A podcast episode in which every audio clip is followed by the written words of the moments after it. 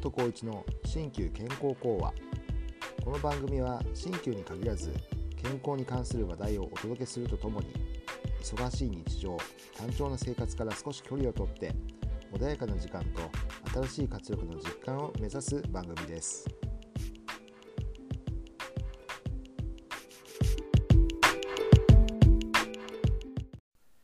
こんにちは。鍼灸師の松本浩一です。今回は猫の皿についてお話ししたいと思います。いつの時代にも趣味のお金には糸目をつけないという人がおりまたその人たちを相手に商売をする人もいました。そんな古美術商の一人がある時地方の茶屋でとんでもないお宝を発見します。茶屋で飼われている猫の餌用の皿がなんと柿右衛門の一品だったのです。これなら江戸の収集家にかなりの高値で売れると踏んだ古美術商。その皿の進化など知る由もなかろう茶屋の亭主を言いくるめてこれを買い叩こうと考えたのです。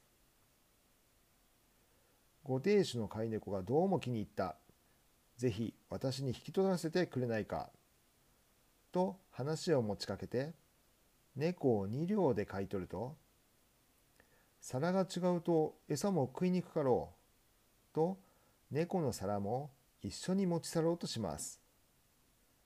内心してやったりの古美術商でしたが猫だけ渡して皿は取り返す亭主。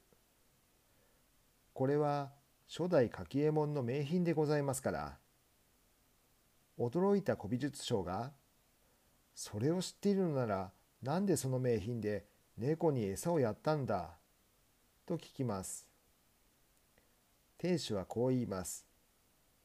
はいこうしておりますと時々猫が2両で売れるのです。これは私の好きな落語の演目で猫の皿と言います。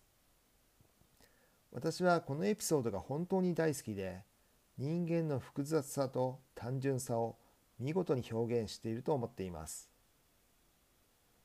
人間の欲とその欲を知る者のやりとりが何度聞いても面白いものです。人間は欲のためには頭をフル回転させるのですね。自分は賢いと思ったとこから失敗するものいつまでも謙虚にそして欲に振り回されないように生きたいものです。今回は猫の皿についてお話ししました。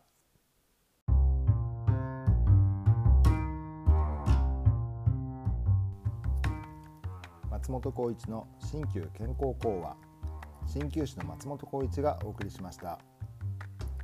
松本浩一 .com では鍼灸や生き方稼ぎ方学び方など東洋思想をベースにさまざまなトピックをご紹介しています。ぜひご覧いただけたら幸いです。検索で「すべてカタカナ」松本浩一 .com でお待ちしております。それではまた次回お会いしましょう。